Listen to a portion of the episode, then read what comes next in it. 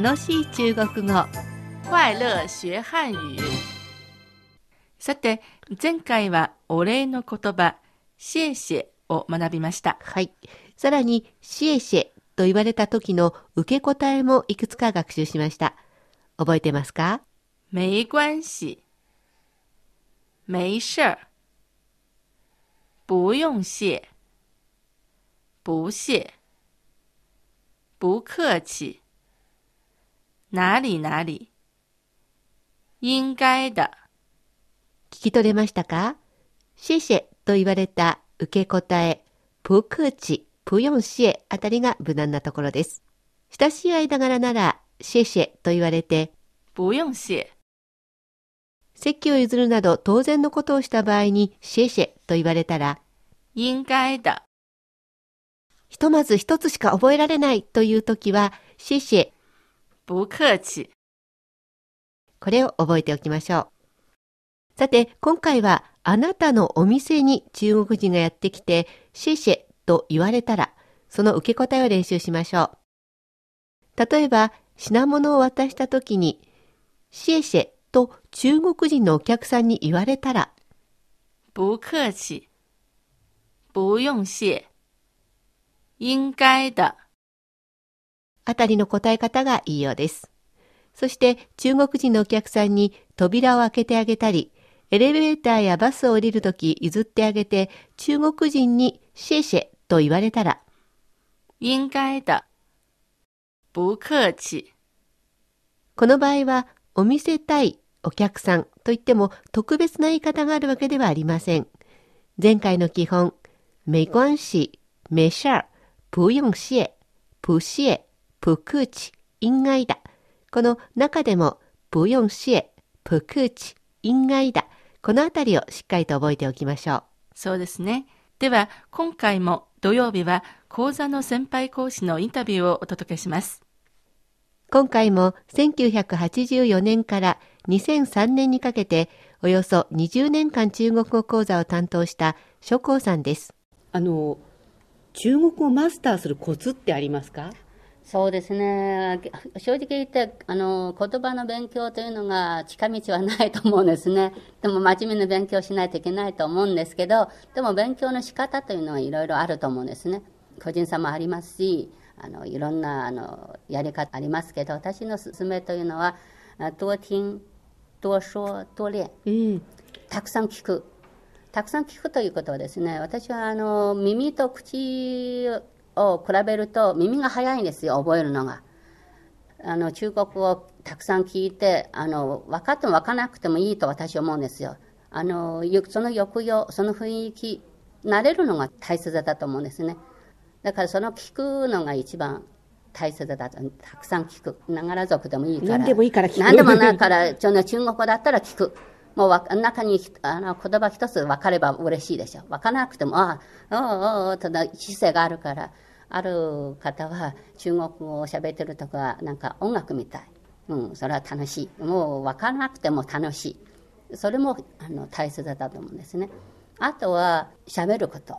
喋るときは私の考えはあのラジオ講座ですから一人であの勉強ですねラジオの前ででもその時にはあの口の中でもぐもぐさせてはいけないです。声大きく大きな声で喋るのが一番大切だと思うんですね。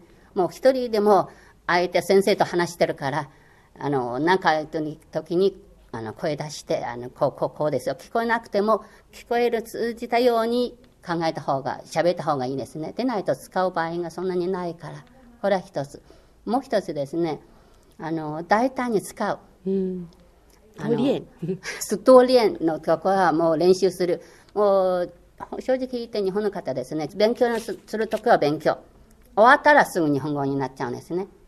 あの同じ中国語のクラスでもあのなんかグループでも終わったら全部日本語ですよ。勉強となんか分けてるんですね。分けないでもうとにかくあの一緒に勉強してるからできるだけ中国語で喋ってみる。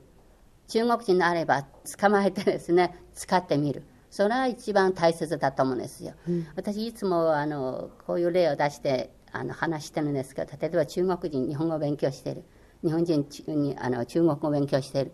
どうして中国人の方が早いかというと、とにかく使う。遠慮しない。遠慮しない。引き込まないですね。もう、あの、あえて日本人だったら、とにかく日本語使ってみる。もう間違ったのはもう外国人ですから、間違っても、もう平気というのか、それはもう当たり前と思って使ってみる。その大胆さは、あの、大切ですね。練習すること。あとは、もちろん本場の中国にいらして、使ってた方がもっといいと思うんですね。あの、おしまいに、これから中国語学習をスタートする人に、まあ、励ますというか、応援のメッセージのようなものをいただけますか？はいはい。講座をやった最初だと思うんですよ。あの、李淳禅先生から、好きこそものの上手になれという言葉。私はすごくいいと思うんですよ。それこそ好きこそものの上手。あの、中国に興味を持って勉強すれば必ず上手になる。これは一つ。もう一つですね、継続は力。うん。継続は力なり。でしょ？堅持就是勝利。三日坊主は絶対ダメだと思うんですよ。とにかく続けてやっていく。そういう気持ちがあれば必ず成功できると思うんですね。あもう一つはあの実践第一。さっき言ったように言葉というのが言葉の背後にある風俗習慣たくさんあるからそれは知るためには例えばあの私たち番組作る時に紹介する。でもあの自分自身ですねあの百百聞聞はは一一見にしかず。百遍不一見やはりあの中国に来てあのいろいろ自分であの見てもらった方が興味をもっとあの増して勉強ももっとあのできるようになると思うんです。どうもありがとうございましたいえいえ。1984年から2003年にかけておよそ20年間中国語講座を担当した諸光さんのインタビューでした。そろそろお別れの時間になりました。次回は謝罪の言葉を学びます。いかがでしたか？楽しい中国語。ご意見ご感想などありましたら、ぜひお便り、E メールでお寄せください。宛先は郵便番号10040中国国際放送局日本語部。楽しい中国語。E メールアドレスはには nihao2180 アットマーク cri.com.cn です。東京の秘書箱にいただいても結構です。秘書箱の郵便番号は152-8691目黒郵便局秘書箱78号です。お待ちしています。ここまでのご案内は私、高橋恵子と、シャトーでした。それではまた、学習進步，再见。